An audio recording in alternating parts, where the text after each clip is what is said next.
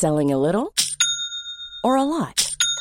Shopify helps you do your thing however you cha-ching. Shopify is the global commerce platform that helps you sell at every stage of your business. From the launch your online shop stage to the first real life store stage, all the way to the did we just hit a million orders stage. Shopify is there to help you grow. Shopify helps you turn browsers into buyers with the internet's best converting checkout.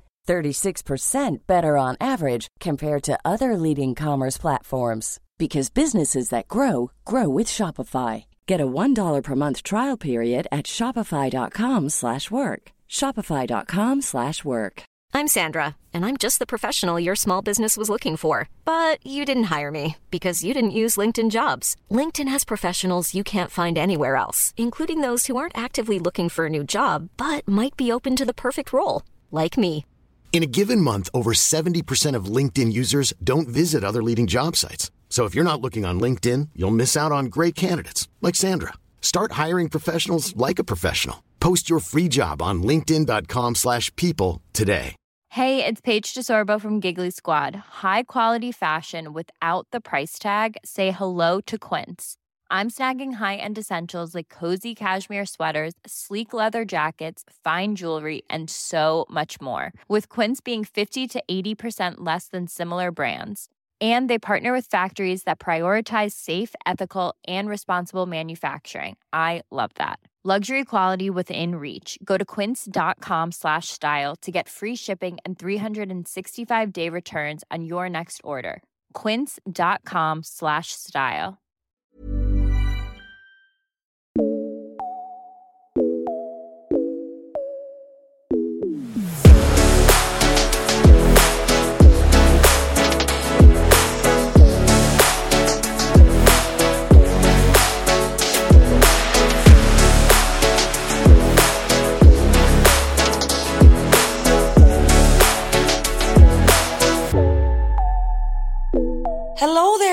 You are listening to Flop Culture, a podcast all about our favourite flops. I'm your host, Fionnuala. I hope you're well. I hope you enjoyed last week's episode on High Fidelity. One of my fave watches of the year for sure. Please watch it over Christmas. It will make my year, and I know it will make yours. It's really, really good. Thank you again to Sunita for joining me. If you haven't listened yet, maybe you're waiting for the video episode. I've got great news. It's live. It is now on YouTube. A little bit of a delay, but it's there. If you go to Fionnuala, J A Y, Fionnuala J on YouTube, you will find the full video podcast there. And I hope you really enjoy it. In the spirit of Christmas, you know, we're forgetting about the news. We're forgetting what time it is, what day it is, and we're just getting straight into the flop this week. I really hope you enjoy. Christmas movies. Generally, they're hitting key themes love, the true meaning of Christmas, family. One movie manages to encapsulate all three while still being one of the most divisive Christmas movies of all time. And I don't think I'm being hyperbolic when I say that. Joining me to discuss The Family Stone is author Vicki Notaro. Enjoy. Vicki Notaro, you are very welcome to Flop Culture. How are you doing? I'm great. Thank you for having me. Tis the season. I'm oh, I'm thrilled to have you, and I'm thrilled to chat about your book, which we will talk about later. But we're here to talk flops first because tis the season. What have you chosen today to talk about? I've chosen the iconic film, which is a flop to some, a bop to others, but kind of terrifying all round. it's The Family Stone. The Family Stone. Yes, I don't think I've ever had as many responses to a story or a topic when I put this on my own story that we that you were watching it and you said you were doing your research and I put it on my own story and immediately I got an influx of messages of people being like, It's not a flop, I love it, blah blah blah. And then you had the other people being like, hated this movie, so depressing, Yeah. no idea how anyone watches it. how did you come across it? When did you first watch it? You know what? I think I saw that in the cinema. Okay. Many, many moons ago. Um, I think I did. And if I didn't, it was very soon after. Maybe I got it on DVD. I love um, Diane Keaton. So Who doesn't? And I adore Sarah Jessica Parker. Who doesn't? So I was very interested in it at the time. And in a post Love Actually world, I was very into a Christmas what I thought would be a rom com. Um, and it kind of had, yeah, it kind of had a Nancy Meyers vibe in terms of the aesthetic, the ensemble cast. And I was like, this is going to be right up my street. And I think when I first watched it, I loved it. I didn't. I, I was a teenager. I was quite young. I didn't think it was. What year did it come out? It's like 2000 2005. So I was quite young. You know, it didn't really occur to me just how savage parts of it are. um, and I really liked it. And then I kept rewatching it, especially when it came on streaming. And then I remember watching it with my now husband, probably 10 years ago, maybe our first Christmas together, and him being just absolutely horrified by it. like completely I will horrified. say this isn't a man's movie. You know what I mean? No. I don't think so. even though the men in it are quite lovely, like Yes. the dad's quite lovely. Yeah. But I remember him being like, Are you crazy? like, this is an insane film. I don't want to give too much away, but mad shit happens. Um, and then I kind of looked at I obviously read the discourse on the internet and kind of was looking at it with fresh eyes and going, Okay, I can absolutely understand why this wasn't a commercial hit. It wasn't quite a flop, but it wasn't, you know, it didn't do great when it came out, despite the all star cast. Um, but I can understand why people hate it. And I think you have to get through a lot of the painful parts to get to the real magic. Yeah. Which is kind of Christmassy in itself. No? That's oh my god. There's a reason why you're an author. What a beautiful, what a beautiful metaphor. I'm obsessed with that. Obsessed. But like, it's about family at Christmas, which is complicated to say the least. Yeah, I think in some ways when we talk about Christmas movies and like obviously Christmas, a lot of magic, a lot of you know, A lot of using your children. yeah, a lot of children using your imagination. Whereas like this is like realistic in parts, realistic adult actually speaks to situations Exactly. that people probably can relate to a lot more. It's very much about Christmas for grown ups. Yes. And in a way that, you know, you have this kind of, they're not an unusual family. They're actually a very normal family. They're very, like, kind of average family. Mm. But maybe in 2005 they weren't. Like, there's a gay couple. They're talking about adopting a baby. Um, one of them's deaf. And, you know, they're, they're very liberal family. And then into it comes this conservative, prim and proper woman played very against type, I think, by Sarah Jessica Parker, who we're so used to being whimsical Carrie. Um, and she is just insufferable to start with. But you feel terrible for her mm. because they're such a close knit family. There's five kids. I think there's three boys, yeah, and two girls.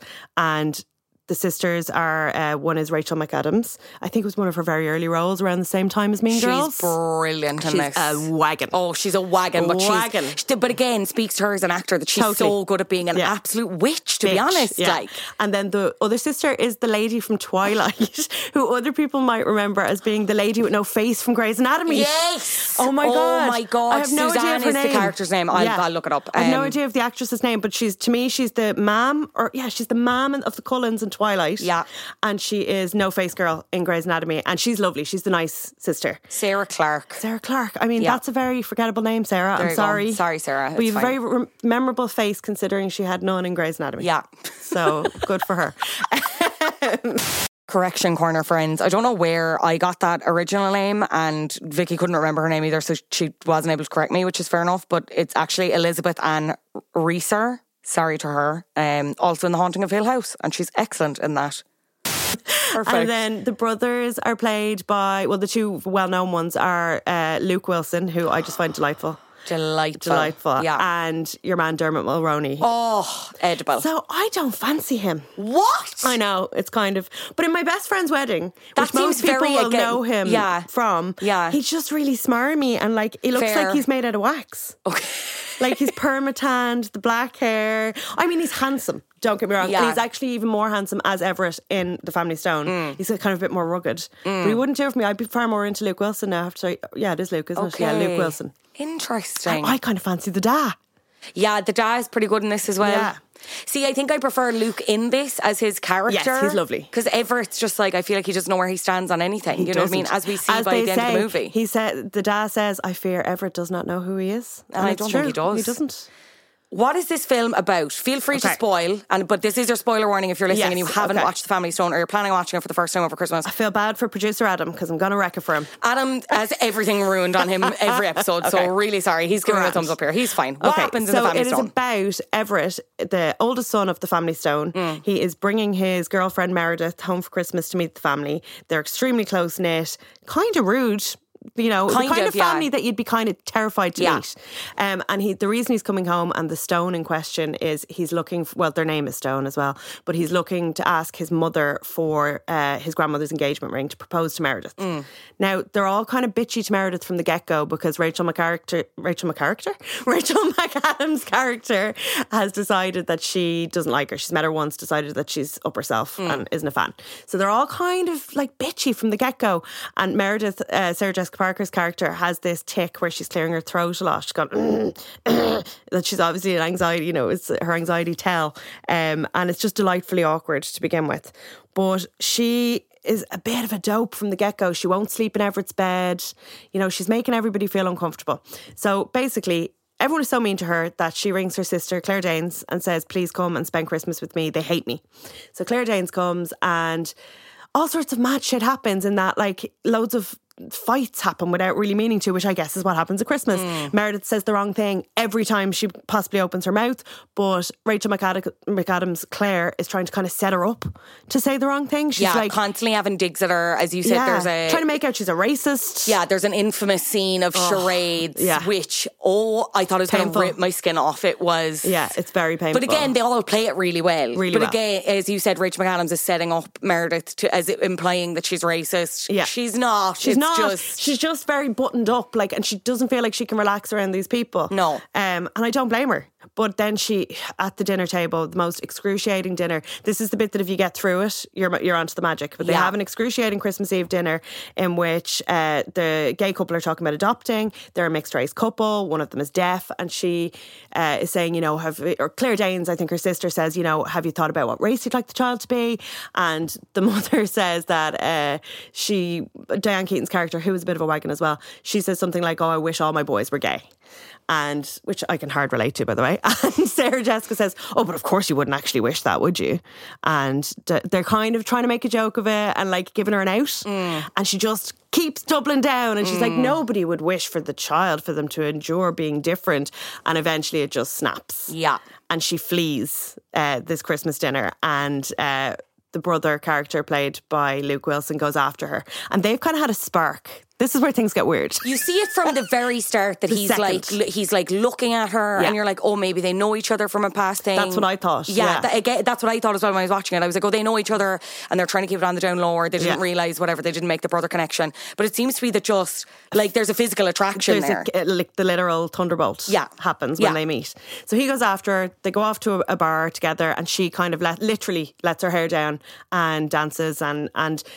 The same thing has happened between Everett and her sister Claire Danes. That they, when they locked eyes, they had a spark, Mm. and it's so obvious. Everett has a big goofy face on him. Claire Danes is mortified. All sorts of mad shit is happening. But basically, we're in a, a sister swapping scenario, sister and brother wife swap scenario. Perfect. Yeah, brilliant. Merry Christmas. And amongst all this, we know, but not everybody there knows, is that Diane Keaton's character is very sick. She has breast cancer. It's come back. It's terminal. Um, and, you know, she's trying to get through one last happy Christmas without letting on that she's dying and that it will be her last Christmas. So then you can kind of understand why she's pissed off to have her son's new girlfriend that she's not mad about there with them because you know she wants she wants her family around her she doesn't want this prim and proper weirdo Yeah, absolutely. And especially, I think she finds it hard because before Julie, Claire Danes' character, the sister, comes, there's talk of Everett proposing Yes. and he wants, uh, He wants the family Keating- stone. He wants family stone. He wants that ring to propose to her. Diane Keaton, obviously, up the walls, is like, Yeah. we maybe please not do that? And again, ends up having to tell him that, No, you you're not having it. You're not having it. And then also later on is like, I'm very sick, hence why I'm acting like this and I'm finding this really hard No. and all that. It's just such a horribly sad story set in the most beautiful house. Yeah. you're, you're like, wow, this is depressing. Where did they get that on? that's it. Like, so, I, you know, I did film in college, and one of the first things you learn in film is about mise en scène, which is everything that you put in the frame. It's all very purposeful. Every single thing you're seeing on camera, you're meant to see. Mm. And in The Family Stone, the mise en scène is so beautiful. It's so like classic Connecticut waspy Christmas. So it's like, you know, red ribbons and poinsettias and, and fir trees, and everything is really gorgeous, and everyone looks really cozy all the time. Oh, I want to live in that house. Yeah, like, like, but even their clothes, they're all Yeah. wearing like, you know, snuggly polo necks and like cashmere and they're all fabulous. Yeah. But it's still so tense and awkward and weird. that you know it's just such a juxtaposition of of the kind of the beauty of the house and the, the awkwardness of the moment but then to me that's christmas Mm. so you know it's it's just it's very human even though it's a weird story it's not out of the realm of possibility and it, yeah to me it's a very human story Yeah. and that's why I kind of keep going back to it. Um, it does something that I absolutely love, and a lot of um, melodramas or you know women's films, as we'll call them, do this in that they refer back to other films. Okay. So if you're familiar with Sleepless in Seattle, that refers very much back to an affair to remember. When Harry met Sally, they talk about Casablanca a lot. In The Family Stone, it's Meet Me in St. Louis, which is one of my other favourite Christmas films. I adore it. And at one point, um, Sarah Clark's character watches Judy Garland sing Have Yourself a Merry Little Christmas. And it's kind of the, the come down after the storm, and everybody kind of knows at this point that the, the mom is sick. It's going to be her last Christmas, and it's just very moving, I think. Yeah. And it's after that that the fun picks up. Yeah. And to, uh, Sarah Clark's character is also dealing with her own thing. She's heavily pregnant, Yeah. has a child. Her husband everyone keeps, isn't yeah, there. everyone keeps being like, "When's your husband coming?" Whatever. Well, like, just can't remember his name. He's relevant, but anyway, they keep asking when he's coming, and she's like, "Tomorrow." But then Diane Keaton cops and is like, "He's not coming, is he? What's going But on?" he does. Okay. He does show up. Does he? Yeah, he shows up on Christmas Day because in America you can get flights on Christmas Day. so I think he I think the whole thing is that, you know, she is alone a lot. Okay. But no, he does he shows up towards the end. At the very end. Yeah. When? When? Well, sorry. No, he spoiler definitely here. shows up. Does he? Yeah. I'm not, yeah. I, I remember him in my head. He's got sandy hair. He's wearing an overcoat. He comes in and he kisses her. He hugs the, the child. Is this? It's the Christmas morning after Meredith has spilled everything on herself. okay. He comes in around then. Oh, potentially, maybe. You have to watch it again. Oh fuck! I have to watch it again. Oh my god! Now I could I could have dreamed that. Sometimes I'm not sure what's a dream and what's not. but no, she's definitely not by herself on Christmas Day. Okay. Yeah. Well, And that's then- good. I'm happy for her. Yeah, and then there is a flash forward at the end, Yeah. and she has her baby. Yeah. and she seems grand, but again, he's he's not there. Because that that's what he wa- he wasn't there for that. He wasn't there at the very end. Okay. Hmm. No. Yeah, I think hmm. you're meant to think that you know she's made this decision to have children and she she's parenting alone Okay. most of the time But because he's a busy just- guy. okay. he's, he's working. He's working. Yeah. He's working. Interesting. Okay. The kid is an interesting device. Okay, because she's the only child in you know a Christmas movie, which is rare enough, and she's kind of used to meddle. Okay. Interesting. like at one point, she she takes Meredith's shoes and Yes. and breaks them slightly, Mm. and it's a device for Meredith to be a to be a wagon in front of everyone. She kind of grabs the shoe back off the kid, and then at another part. It, Julie tells her that she's leaving and tells her not to tell anybody. And the kid is the one that's like, Julie's gone. Like she said to say goodbye. the ring on her finger, like she's, just she's used as a little narrative. Yeah, she's the ring. Exactly, she's the family stone on her finger because Julie gave it to her. Um, there's a very strange scene where Everett makes Julie try on the ring that he's going to give to Meredith, and it gets stuck. that bizarre. Again, Everett. What? Ma- Yeah, strange fella. Like Like you're engaged. Yeah. Would you like if if your fella had put your ring on somebody else to to try it on no, beforehand? he'd be dead. Yeah. he would be dead, I mean- and there'd be no engagement, and I'd be in prison. Rightly so. Like absolutely not. like- Especially her sister, who you clearly fancy. Especially her sister and like everyone, you see them all like fawn over her and fall in love with her. They She's a bit love more Julie. artsy. Yeah. She's a bit more liberal. she says things correctly. Yeah. she Definitely she asks that as well. the right questions. Yeah. Whereas Meredith just she's a terrible case of foot and mouth Mm. disease, and they're very different as sisters. But you can see as the film goes on, as Meredith kind of unwinds a little bit, they're not quite so different. Yeah. But she has this thing in her head that everyone sees her as. The, I think she says this bitch from Bedford, Connecticut. Yeah. and that's Bigoted bitch from bigoted Bedford, Connecticut, bitch yeah. from Bedford. Um, and yeah, that is that is kind of what you see at first. But you know, you know from the get go that she's really sweet. Mm. She's just she's a career gal.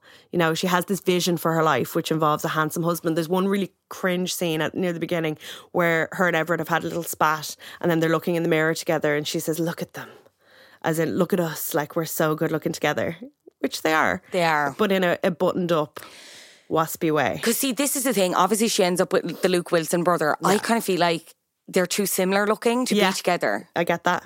Yeah. They look like if you were to draw a corporate couple Yeah. circa 2005. Yeah. And then when she physically lets her hair down in the bar, you can see that she's actually a fun gal. Yeah. And she's just not letting herself be because maybe in 2005 to be a, a businesswoman working in, you know, all over the world, she talks about Hong Kong and, and Asia and Hmm. maybe you had to present a certain like buttoned up figure Yeah. With your briefcase and your, your pointy shoes.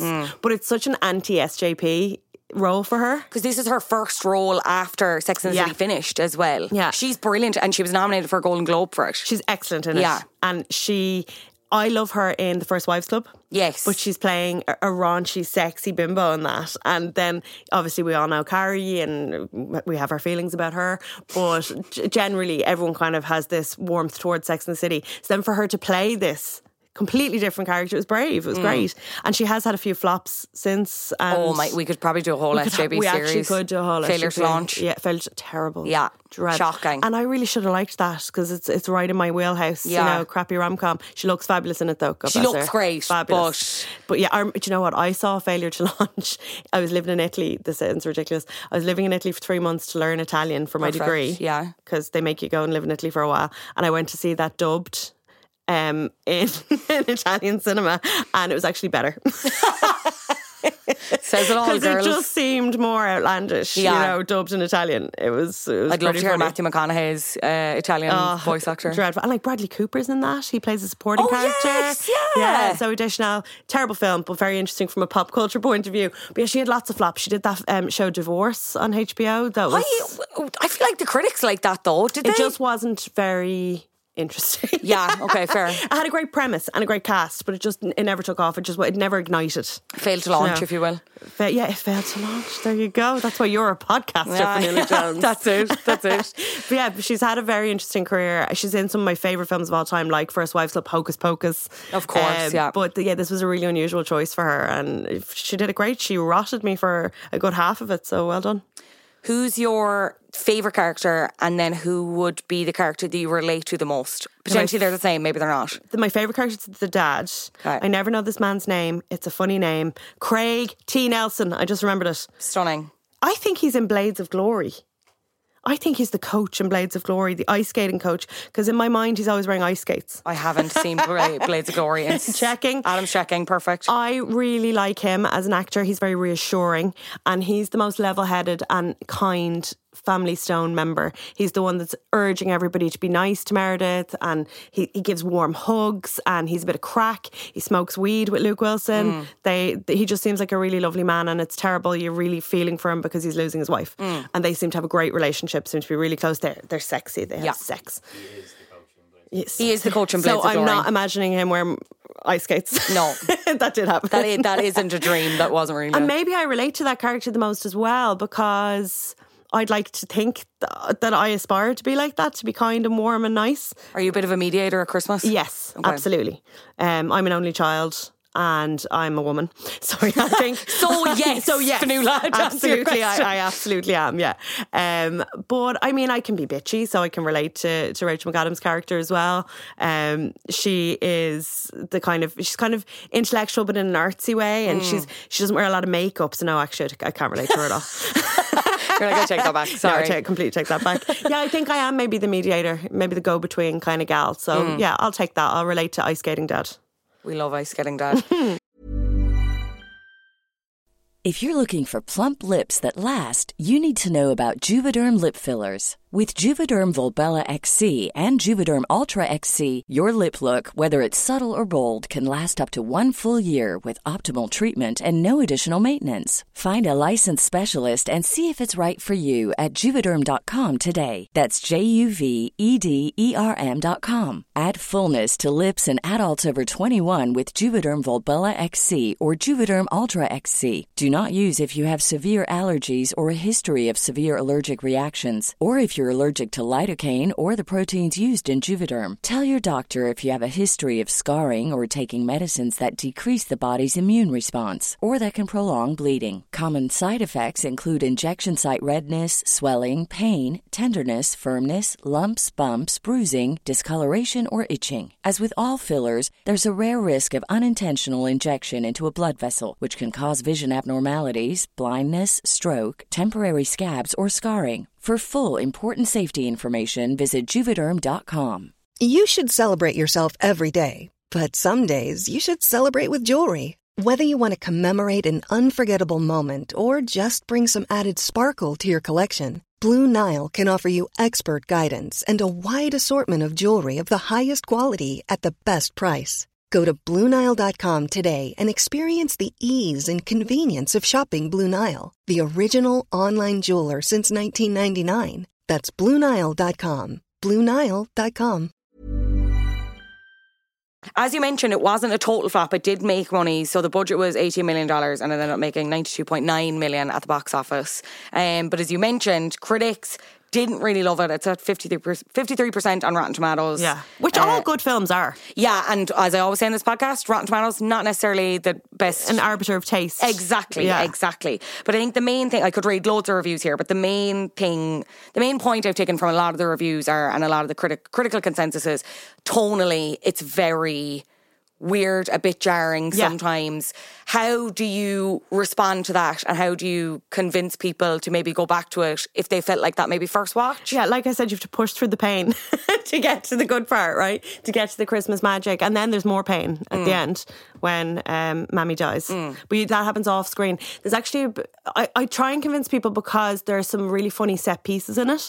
So there's a whole thing with Meredith making breakfast that she normally makes in her family home. Now, I don't know, is this an American thing? I- find it really strange to just go to somebody's gaff for Christmas that you've never met.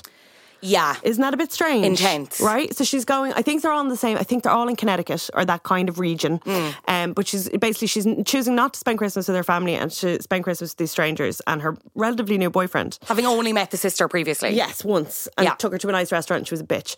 Um, and she has this whole thing that she's making the Morton family strata. Now, mm. I have Googled this recipe every Christmas, but I've never made it. Maybe this will be the year. But basically, you cut out white bread, you cut like shapes out of it, and you layer them with egg and like spices and mushrooms and savoury things and put loads of Mushrooms? cheese. Oh, see, I was thinking kind of bread and butter No, pudding it's vibes. savoury. Okay. You put a fuckload of cheese on top and you Okay. bake it. It sounds delicious. It- the savoury Everett is- version sounds delicious as well, Everett actually, is yeah. allergic to mushrooms, right? So that's the first thing. Yeah. People, everyone's his family are all like, Everett's allergic, and she's like, I didn't know. So she's really funny. Like Mm. Sarah Jessica Parker is really, really funny in it. And then the strata becomes a thing, and at the kind of height of all the excitement, she spills two trays of strata all over her fancy blouse and shoes. And that's the bit when everything just breaks, when everyone starts feeling really sorry for her, and she's able to sit on the floor covered in goo and laugh at it. It's the horrible Keating situation. like laughing at her, and she like Sarah Jessica Meredith initially sobbing Yeah. and like, like, you're She not so you're- perfect. Yeah, she says you're so mean. You're the worst one. She says to Rachel McAdams, and she's so right. But like, they're Diane and and, and Rachel um, are both like, you're right. We're we've been absolute bitches to you, and I think there's a lot of physical humor, and Hmm. Sarah Jessica Parker is really good at physical humor. Do you know that she's a ballerina? I didn't. Oh my god. Sarah Jessica Parker is a ballerina. Makes sense. She's a musical theatre kid. She played Annie on Broadway when she was eight. Like she is a very physical person. And when you think about Carrie strutting down Fifth Avenue in her shoes, that takes a physical, you know, Hmm. a certain physicality. And she, yeah, it's the same in First Wives Club. I remember she's like shirking her leopard fur off her her shoulder at one point. She's a very physical actress that people don't really give her credit for. And I think it's these pockets of humor throughout that that kind of sustain the film, stops it from getting too awkward. But I've seen people get to the Christmas dinner where you know Meredith's accused of essentially being a bigot and being like, you have to switch this off. Like my own husband is like, I'm cringing too much. Please stop. Um, but it's just I think as well, like I mentioned, the look of the film keeps people watching it because it's beautiful and it's very old school. Like the opening credits, it's like Meet Me in St. Louis. It's like classic. There's like a cr- classic drawing of a Christmas bell and upbeat jingle jangle music. Like it, it's you're right. Tonally, it is all over the place. but once you get through that that tricky part, I think you're onto the home straight of actual emotion. And there's a really beautiful scene in which Meredith proves that you know she has got a heart in that she has found a photograph of Diane Keaton. This I think her name is Sybil. Yeah, this is Sybil, yeah, Sybil. She's found a picture picture of Sybil pregnant. It's obviously one of Diane Keaton pregnant in real life in like the 70s or 80s. And it's a gorgeous black and white photo and she's framed it for each of the children and for Sybil. And she has no idea that Sybil is sick. So she doesn't know how meaningful this is. Hmm. And I think that's the bit when everybody softens towards her and it's very emotional and you realize this is her last Christmas and she's you know she's not going to be around and it's been absolutely chaotic but maybe that's maybe that's how things are in the Stone household maybe that's normal like they're Yeah. they're not you know a clappy happy family all the time. Yeah, and Christmases aren't always Christmases always aren't perfect. always perfect, and you know nothing is. And I think going into Christmas with the expectation that you can make it perfect is is a lot to live up to. You're setting yourself up for failure. Exactly. The I just go for nice. Yeah, yeah, Nice is great. Go Yeah. for grand. Yeah. Go for absolutely fine. Yeah, yeah. It's. I mean, it's just one day, and Yeah. then it's over, and then you eat all week. Would you be a big Christmas person anyway? I am more so now as um, as I get older. Mm. I think since I met my husband and fell in love with his family, thank God they're nothing like the Stones. they were so warm and welcoming and amazing. And my family, I'm an only child, and my parents have bonded spectacularly with his um, sister and mother to the point that this is a weird offshoot, but it just goes to show. My sister in law is getting married and she is making her wedding dress out of my dress, my mum's dress, my mum, and her mum's dress. oh, I'm so That's how close we are. that. Yeah, and it's it's amazing. It's very my Oh God, sister in law. sustainable queens. So she is the queen of sustainability. You would love her. Um, but she, yeah, they, they just kind of have made Christmas really fun because growing up as an only child, like I loved it. I had two cousins I was really close to, really close to my grandparents. But you know, there was that those kind of few years in between when I was an adult. But you know, I wasn't really enjoying Christmas because. I was just going home for a couple of nights and like going to the pub, going to the local, and I just wasn't really loving it. I was kind of by myself. Mm. And then when Joe's family and my family blended so beautifully, it became really fun. And then when I bought my house, I got really into decorating it. And I think, yeah, maybe the last seven or eight years, I'm, I've become a real Christmas hun. Mm. Like, I've always loved winter, loved the co- the dark nights, love the cold because I'm always sweating. Um, and yeah, I'm I'm full Christmas hun right now. Love it. Me which too. I'm living for, it, to be Yeah. honest. You speak so beautifully about your own family, which is at odds with obviously the dysfunction of the family stone and the family that we meet in Reality Check, your book, which is out next year. How did you find that process of creating that family when they have so much going on? And can you tell people a little bit about who we meet in Reality Check? Yes. So Reality Check is about, it's predominantly about a woman named Portia. She is 37, 38, and she is the daughter of an Irish re- reality star, basically, in Los Angeles. So if you can imagine uh, her mother being an amalgamation of Lisa Vanderpump, Chris Jenner, maybe a bit of Celia Holman Lee thrown in. Yes, I very much got that. Yeah. Because she's very Irish. She's from Yeah. Kerry and she's kind of Irish the way Lisa Vanderpump is English. They kind of make a thing of it. Mm. Yeah, you proud. know? De- yeah, like proud. Absolutely. Front and centre. Totally. Yeah. And we don't have an Irish real housewife. We don't really have, you know, any kind of older Irish reality stars at all. We have the wonderful Daisy Kelliher on Below Deck. Um, but yeah, in terms of the Housewives universe, there was rumours for a while we were going to get Claudine Keane on Beverly Hills because she's best friends with Dorit. Yeah. Um, but Will it that ever never happen, do happened. you think? No, I don't think she wants to. I've asked her about it. She's she's like, I'd be boring. So yeah. I, I, mean, fair because you don't want to sign up and then the then worst not thing you can be is boring it. to, a fan. We- exactly. We, saw it with poor, poor old Teddi Mellencamp. But anyway, Yeah. I digress. I digress. But that's where the idea came from anyway. It was, you know, what if we had an Irish Real Housewife? Um, what if her daughter was kind of out of the spotlight, but obviously very much associated with it? And then she has a sister who's slightly younger than her who was a model when she was younger, kind of the Agyness Deyn era. Um, and she is now a, a kind of mommy goop style blogger, a lifestyle influencer. Um, and people buy her nipple pads and her, her vagina crystals and, and listen to everything she says. And it's a book about kind of the three women going through crisis at the same time and, and not really fully understanding the other's crisis. Um, it's uh, yeah, it's they're really interesting because I didn't know that I could write a sister relationship because I don't have a sister. Yeah. I have a sister in law and she's amazing, but the way it just came out of me, I didn't mean it to. do you know what I mean? Um, the story just kind of very naturally flowed. I had I had the kind of points that I wanted to hit along the way, and then as I wrote these characters, they became so real that sometimes I think Desdemona Daniels is a real person, um, and she's the, the the mother. And yeah, they just became so real to me that I was able to imagine this relationship. And it's kind of a the sister relationship is kind of one I'd love to have I think and one that I, I half have with my sister-in-law and that you know we're not related but we're very close. Um, and yeah just their family dynamic I found really interesting. You know the mother's been married a few times. She has a much younger daughter a teenage daughter who's a bit of a nightmare. She's a TikTok wannabe and um, she's had this incredibly strange life where she's grown up from birth not just from you know being a young child from birth on camera. Um, and yeah, the, like I absolutely loved every second of, of writing it and of the process. And I'm dying for it to be out in the world. It's out uh, the first week in May, um, and I can't wait for people to read it. I think it really comes across on the page that you enjoyed writing it because you are such a fan. And I think Yeah. that's so important. it's because I think it's really easy to write a story but not be how do I phrase it? Like you're not in the world. And it's Yeah. very obvious then from reading it. It's like you're coming at this from an outside perspective, which is fine. Yeah. But it makes it like less authentic, less believable. Whereas this it's dripping with you and your understanding of the world. Right, and no, I genuinely, I've like, if you're a reality fan, we were talking about this off mic. You love it, like you inhale it. It's kind of a bit of Kardashians, bit of Housewives, uh, kind of amalgamated because I love both. Yeah. I've been a long term Kardashian super fan, and then I only really got into the Housewives during lockdown.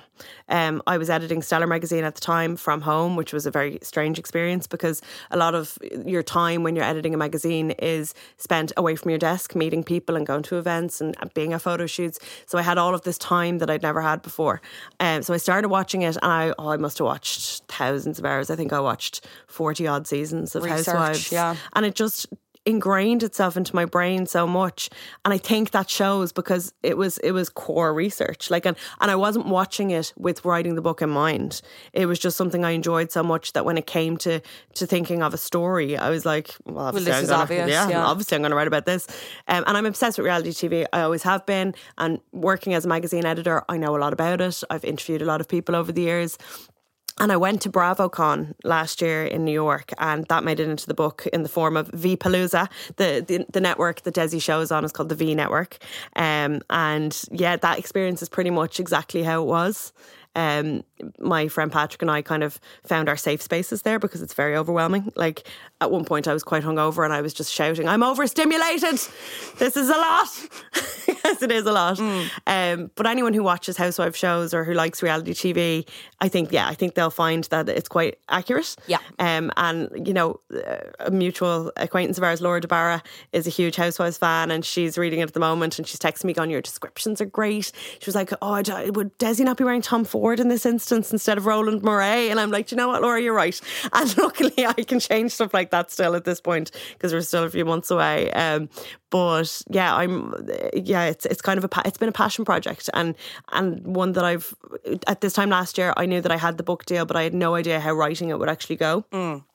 So this whole year has been a real, I guess, journey um, for me, discovering that I actually love writing fiction. I absolutely love it. After 16 years of of writing journalism, Mm. you know, it's and you'll notice throughout the book there's a lot of journalism in it. Yeah. there's features and there's interviews and there's kind of like I love that. Like, bulletins. as, again, as someone who grew up on Life magazine and seeing, you know, Daisy on the cover of that, Yeah. I just obsessed. I mean, and getting to read the interview as if I was. It's. I love that shit. I, love. I when love writing that. that, so Yeah. much. And uh, my dream now, when it comes out, is for Life magazine to let me cosplay Desi on the cover. Like that is that is Oh, the actual dream. please, Please, let me do that. Oh my Yeah, God, we've that got would the Penguin Girls working on that. That would slay so hard. Yeah. Fingers crossed. And you know, it's it's a romantic book, but it's not pure romance, and it's it's a family oriented book. It's I think it's quite funny. Like I didn't know it could be funny. It is funny, It yeah. just get it just kind of came out, um, and it's not. It doesn't really fit into one category at all. Mm. What do you think when you're reading it? Like it, it's not a romance. No, definitely not. But it's it kind has of a romantic elements. Yeah. comedy romance drama. Kind of a yeah. It's. I was going to say a sitcom in a book, but there are more dramatic, obviously, yeah. storylines and important talking points. I think, which Yeah, I mean, I just wanted it to be meaningful, and I wanted to write about something that's very important to me personally, which isn't often discussed, which is women choosing not to have children. Yeah. um, and that's something that I've always known about myself that I never wanted to be a mother. Um, and you, you just don't hear about it really. We hear about it in passing, but you don't read books about it. But and I think reading that conversation of you know you're with someone and they may or may not change their mind or whatever, uh, or they and they think you might change your mind as Yeah. a woman, and I think it's uh, really important to have that in print in this book and here it's spoken about like that in a scenario. Yeah, and I think good. that's what you you know. A lot of I think a lot of the media will pick up on that Yeah. and stuff. I mean, it's not something that defines me as a person or as a writer by any stretch, but I think it's important to have conversations about decisions in life and and making choices and you know whether you change your mind or not it's not really relevant. Like people have been telling me since I was 18 that I'm going to change my mind. I'm now turning 38 and I haven't. And Mm. I, you know, I think some people thought when I got married, when I met Mr. Right, that I'd changed my mind. Haven't, you know. And if I do in two years, you know, some people be like, haha, I told you so. But I, I, it's highly unlikely. Mm. I only say that in, you know, the worst case scenario that, you know, the hormones affect me to the point where, because people tell you that as well. They're like, you won't expect it. And then the hormones will come and you'll be mad for babies. You want to eat them. I really don't think so. But, you know, disclaimer, it might happen. There you go. It There you won't. go. It won't happen, It won't. ma'am. It's not happening. We have it on. We have it on mic anyway. no, I can't wait to. hon- truly, it's never happening. But I do have dreams where people are like, "So you're nine months pregnant, touch." So You're like that's helpful now, yeah, isn't it? brilliant. Yeah, no, but no, it was important to me as a woman and as a writer to write that Yeah. and have that be part of a much bigger story Yeah. about this family who are all quite different but very close and have the same kind of gas hilarious lifestyle that is stranger than fiction but uh, you know is is their reality And I think it's also it's not uh, a, a lifestyle that people like women in that industry pursue either. You know what I mean? Like there's very few child free women, and I feel like even look at Jennifer Aniston the way we talk about her and the way we Poor talked Jen. about her for years. Poor Yeah. Jen, no, but oh, ball and cry. Like Yeah. it's so. I think even it's even more relevant to this story and more important. I think, yeah, Yeah, and I mean, Portia's not me, and I'm not Portia. Mm. I think I'm probably I'm more Desi than anybody. But there's elements of me in all of them. There's elements of people I know in all of them, and there's a fun kind of wider circle of supporting cast that are like a bit of comic relief, and um, like they're all an amalgamation of people that I know. And yeah, it's eh, writing a book is a really interesting. Writing fiction is really interesting because what you don't know what's going to come out, and you don't know how they're going to shape these people. But yeah, if you've done a good job, I think you'll feel like they're real. And and that's that's how I knew when I was in the sweet spot when I was like oh I wonder what David would think of this. And David's a fake person I made up maybe that's worrying in its own way maybe that's worrying Vicki, we simply don't have time to get into Yeah. the fictitious people who Yeah. are making up in our brain. But uh, thank you so much for chatting to me. I will leave all details of Reality Check in the show notes. And just to say, for every author, pre orders are so important. So important. Get them in. I'll link for as many places as possible. Before I do let you go, though, The Family Stone, what's your elevator pitch for anyone? I know we've ruined it for. yeah We've absolutely spoiled it, but. Yeah. I don't know anyone who's listened and who is the bah humbug side of it who can't get into it. or if they're your- trying to sell it to somebody or you're trying to, exactly, Yeah. you're trying to sell to someone else. It's your favourite Christmas movie as well, and you're trying Yeah. to sell someone else to watch it. What do they need to know? What are you telling them? it's about a couple going home for the holidays to a place that's not exactly hospitable to them and the dynamics of a crazy family Christmas where most things go wrong and it looks really gorgeous and you'll feel really Christmassy after you've watched it and want to wear a jumper and and drink eggnog. Have you ever tried eggnog? No. It's disgusting. What is it? It's like um, cold, milkshakey, It's alcohol. cold. Yeah. No, absolutely not. I, I, think you, know, you, you know what? You can have it both ways. You can have it. But I've had a cold. Um, no, I definitely wouldn't be having a cold. It's sweet and cloying, and you'd have to put a lot of booze into it to make it worth it. I Okay. think. What booze is in it normally? Whiskey. Some people just drink it non-alcoholic, like they just drink like milk. Like, um, you can put whiskey, you can put rum. Uh, rum would be good, would be good, I think. Okay. Bit of tropical flavour in your eggnog. Mm, tropical milk. Yum. Tropical Christmas milk. Delicious. okay, eggnog is a flop. Uh, family Stone, maybe a bop. I don't know. I Bop, bop for me. Bop for yeah, I did enjoy it, but I could when people were like, "This is depressing, totally weird." I was like, Absolutely. I get it, I do get Absolutely. it." But that cast and That's the Christmas, performances, guys. that's Christmas. that is Christmas. You have been Vicki Notaro. Thank you so much for joining me on Flop Culture. Huge thanks again to Vicki for rounding out the last episode of 2023 and making me watch a very strange film. But she was right about your once husband turning up at the end. Never has a man impacted my life less and mattered in a movie less. But she was right. So there you go. Sorry. I can't believe I ever doubted you, Vicki. And you know what she's also right about? Her book. It's brilliant. Please go pre order Reality Check. It's out May 9th, 2024. Consider it like a future Christmas present or a future, a New Year present for yourself. The best thing about pre ordering books is that you can kind of like forget and then it arrives and you're smug, you know? It's great and it makes a huge difference for authors. And it, you're coming into the summer, holiday, beach read, stunning, gorgeous. I love that for you. Go do it now. And if you want to, all the links are in the bio. You'll be able to do it there if my cajoling hasn't been enough, if you're still confused. The one thing I forgot to mention in the chat with Vicki when we were recording was something that had come up in my research a lot was how often the Family Stone features in lists that are centered around, you know, the best kind of queer slash LGBTQ plus movies to watch this holiday season.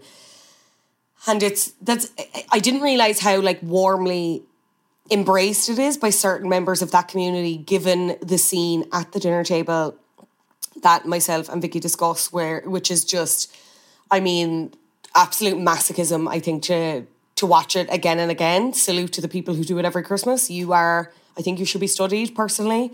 Um, but yeah, it's, I, I mean, in other ways, it's you look at the casting and you look at the storylines and how progressive it was for early in those years. It's it's kind of mad. And the other thing I forgot to mention was the director, Thomas Bezucha, Bazooka. He also directed his next film after The Family Stone. He waited like six years and he was like, I need to come back with an absolute classic. And that he did because he came back with the film adaptation of Monte Carlo, starring, yes, Selena Gomez and Leighton Meester, which we actually just recently watched for the Bandwagons Patreon. If you would like to hear all about that and what we thought about that film. If you can't get enough Family Stone content, I would also like to recommend another Patreon. Might make a good Christmas gift if you've left it very last minute and you are now resorting to subscriptions for things, which I still think is a good gift. I don't care. The Celebrity Memoir Book Club Patreon. I obviously love the main feed episodes. It's where they review celebrity memoirs. Their Patreon, they kind of go longer on long form content, kind of more into their memoirs. It kind of depends week to week. Um, and usually it's just a bit of chit chat between the two gals, Claire and Ashley, the hosts. But the most recent episode, they actually did a rewatch of The Family Stone. And I thought, particularly Claire made a lot of compelling arguments around the fact that maybe The Family Stone shouldn't be considered as a Christmas movie, but it should just be considered as a family movie. And that it's a brilliant family movie. It just happens to be set at Christmas. And they kind of go, into it in more depth as well. So, as I said, Celebrity Memoir Book Club, they are on Patreon. Go subscribe, go support the gals, support independent media. We love it. We do love it, girls. In keeping with the spirit of Christmas, you know what? Nobody's top of the flops. Nobody's top of the flops this week. How could I? I'm not that much of a Grinch. I'm really not. But needless to say, we will be talking about all the flops of the year on this year's bonus episode, Top of the Flops 2023, which is coming to Patreon before the end of the year. It's patreon.com forward slash flop culture, where you can get all your bonus episodes. Speaking of independent media, what's up there as well for this month? We just recently posted an episode around contemporary Christmas pop music with Sissy That Pod's Cian Sullivan, and he's a DJ as well. And loves music, as do I. We talk about the hits of the 2010s, 2020s, and the noughties, the Christmas pop hits that have come through, and we consider what it takes to become canon in Christmas music land. A great listen, if I do say so myself. So if you want to go over there, you'll get at least two bonus episodes a month. But this month, I think you're probably going to get four, which is great. That's good. Lots of content for Christmas to listen to over this festive period. As always, we are on social media. It's at flopculture underscore pod if you want to keep up with us. I would really appreciate that. And the greatest gift of all, five star ratings. If if you are so inclined, wherever you're listening. If you are listening on Apple Podcasts, I will say if you leave your nickname in the review and you leave a five star review, I will be back in the new year with a personalized bopper flap recommendation for you on the next episode. And speaking of the next episode, as I mentioned, we are on Christmas break. We'll be back in the new year. Uh, can I give you some hints for upcoming episodes? Yes, I can. We've got a one and done series from Netflix coming January 11th. And on January 18th, well, we might, we might be trying to make fetch happen. I'll leave you with that. This has been Flop Culture. Happy Christmas. Happy 2024. Stay safe. Stay healthy. Have the most pleasant Christmas and New Year. Thank you so much for listening. I appreciate it so much. Floppy discs, I will see you in 2024. Goodbye.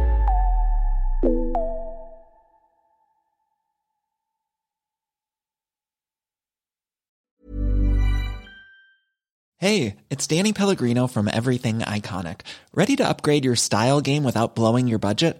Check out Quince. They've got all the good stuff shirts and polos, activewear, and fine leather goods, all at 50 to 80% less than other high end brands. And the best part? They're all about safe, ethical, and responsible manufacturing. Get that luxury vibe without the luxury price tag.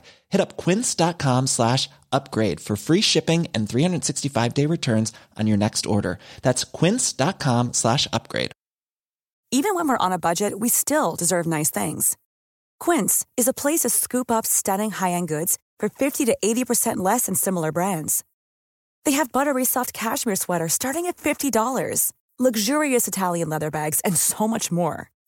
Plus, Quince only works with factories that use safe, ethical, and responsible manufacturing. Get the high-end goods you'll love without the high price tag with Quince. Go to quince.com/style for free shipping and 365-day returns.